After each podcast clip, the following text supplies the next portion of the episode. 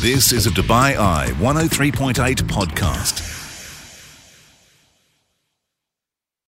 Hi there, welcome to this podcast, and we've got a great weekend of music lined up at Trib Fest. It's going to be happening out at the Rugby Sevens Stadium on Saturday. So many bands that are going to be coming to entertain us, all paying tribute to some of the biggest names in the business. I caught up with Paul Henderson, who's filling the shoes of David Bowie at Trib Fest. Great conversation with him, fabulous guy. And once again, don't forget, join me live on the show weeknights 8 through 10 here on Dubai Eye 103.8.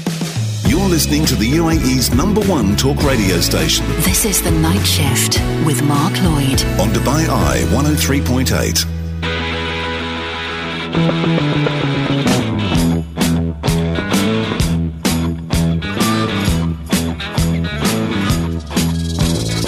Small jean genius snuck off to the city, strung out on lasers and slashback blazers, and ate all your razors while pulling the waiters, talking about Monroe and walking on Snow White. New York's a go-go and everything tastes nice.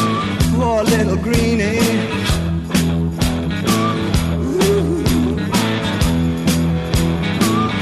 Get back on. Gene Genie eh, lives on his back. Genie loves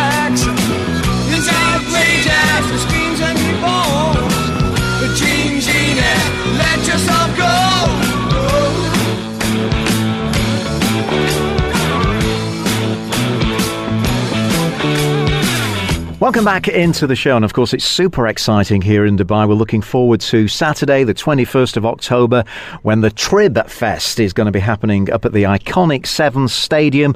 All kinds of uh, tribute bands, such as uh, classics like Blur, The Verve, Manic Street Preachers, and also uh, older kind of uh, more established acts such as Queen, Elvis Presley, and let me come to the incredible David Bowie. And joining me on the line right now is Paul Henderson, who is the man who's going to be bringing us the music of David uh, Bowie. Paul, um, excited about coming out to Dubai Hello. to this fest? Yes, I certainly am. I mean, we've done uh, Trip Fest in Bahrain a few times, so this will be the first time in Dubai. So I'm really looking forward to it. It's a, it's a fabulous lineup of, uh, of performers, isn't it? From uh, you know Neil Oh, yes. Diamond, Yeah. Paul Weller, the Red Hot Chili Peppers. So uh, Yeah, oh, it's a, quite a variation. Yeah, Definitely. So tell me how you got into um, uh, doing your act of David Bowie and how it all started for you, Paul. How it all started, I want it all started for me when I was very, very young, and I got my parents to buy me my first Bowie album in '74, it was, and it was called Aladdin Sing. Yeah. And um, I mean, I stayed being a fan right through the rest of the seventies, eighties. Um, then I was doing my own music and had my own bands, and I did um, a program in, in England called Stars on the Rise Oh, right, Um, right, yeah. back in the early nineties. And then uh, I was still doing my own stuff. And then an old friend of mine said, "Why don't you do a Bowie tribute and do it all?" I said, "If I do that, I'll, I want to do it properly, and everything else that I'm doing will end up on the back burner." And basically, that's what happened. So I formed a band 2002, 2003 time, and literally I've been doing this now for the last 20 years. I mean, hats off to you. It's you know, it's it's a big ask to deliver David Bowie in a show, you know, of his fantastic music. So, how did you go about, you know, perfecting it and and getting Bowie off to a T? Well, uh, when I was younger, I just constantly uh, sat, sat in front of the VHS record, just watching everything, watching different shows, emulating him. Um, I, I realised I started to sound like him when I was about 17, and friends said that. Hmm. And then uh, I tried harder and harder. But now, you know, I don't even think about it anymore. People just say, you're just naturally Bowie. I thought, oh, right. Which is great, you know. But when I was doing my own stuff, I was trying to get away from doing Bowie, Bowie's voice. Yeah. And people say to me, you sound like David Bowie. I said, you are? All right. so I gave up. Well, it's paid off in the end by the sounds of it, hasn't it? I mean, let's talk the, the music. Let's talk the songs of David Bowie and, and some of your favourites to perform. Right. Uh, my fav- some of my favourites to perform, uh, whether I'm doing solo or with my bands or anything. Uh, I mean, the, some of the big ones I love is um, obviously Life on Mars, Heroes, um, Fame, Driving Saturday, Changes. Yeah. Ashes to Ashes. Life on Mars is a big epic one with, the, with for me with the bands as well. Uh, but uh, that's when I started to get into him, round about the time when Driving Saturday and Life on Mars were released as singles in the 70s. What made David Bowie so special? Um, and, you know, um, an absolute legend. There's no two ways about it these days. In fact, I was talking, uh, we were interviewing yeah. uh, Nile Rodgers a few days ago. Of course, he worked with on Let's Dance, and uh, he said David yes. Bowie was just a one off, you know, just totally, totally different than anyone very else. Much. He was very much a one off, and but he also he had this uncanny knack of being able to uh, do something um, well before it, it, became popular. Yeah. Um, I mean, a lot of people did copy him over the years, but he, he David would take chances. Um, you know, he could be at the height of his career, and then he'd go on do something completely different. He, he didn't have to take some risks, mm. but fortunately, they paid off for him. It really did. Yeah, uh, uh, exactly as you say, wasn't afraid to blaze a trail and uh, and do something completely different. And, and the musicians he surrounded himself with, I mean, his guitar player famously, you know, stuck with him for many many years, and and you know was really yeah. part of that setup.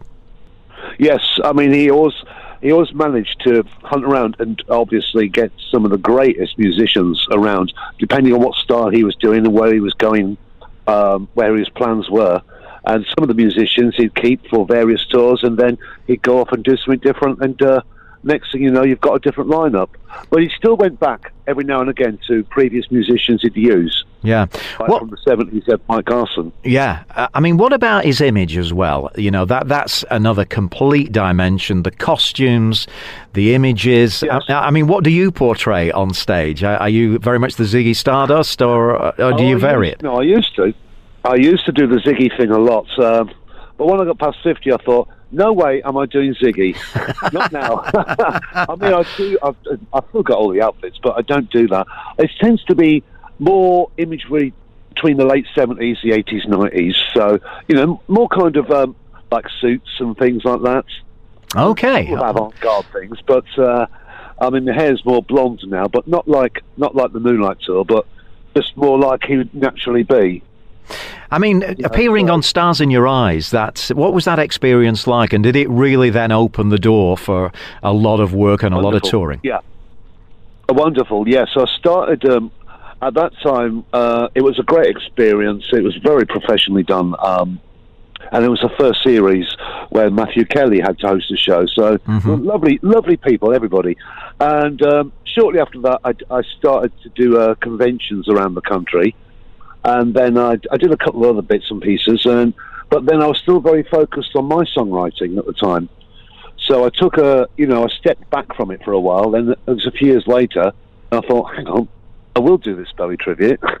I thought I will give this a go, and uh, you know, but uh, it, that was it was quite a door, a door opener for me, and even to this day, it still has that it still has this kind of power when you say, "Oh, you did Stars in the Eyes," and yeah, I, I, think a lot of people were very fond of that program in the nineties when it first came out. Yeah, it, it, well, it was brilliant, and I think it gives you a lot of credibility, you know, to because you you know yeah. they, they were all so good. The Rod Stewart, I remember, was was absolutely brilliant on there, and um, you know, it really added to your credibility, didn't it?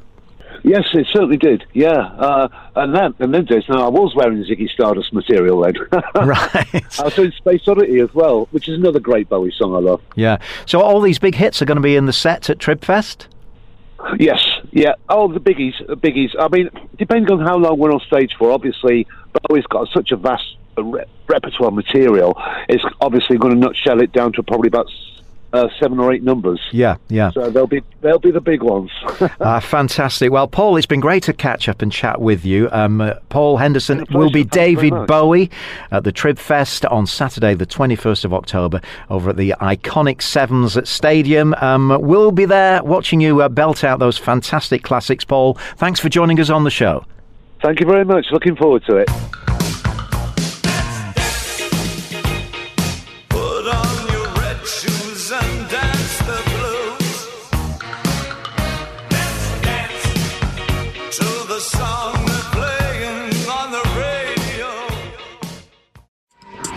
You've been listening to a Dubai Eye 103.8 podcast. To enjoy lots more from Dubai Eye in the United Arab Emirates, just go to DubaiEye1038.com or find them wherever you normally get your podcasts.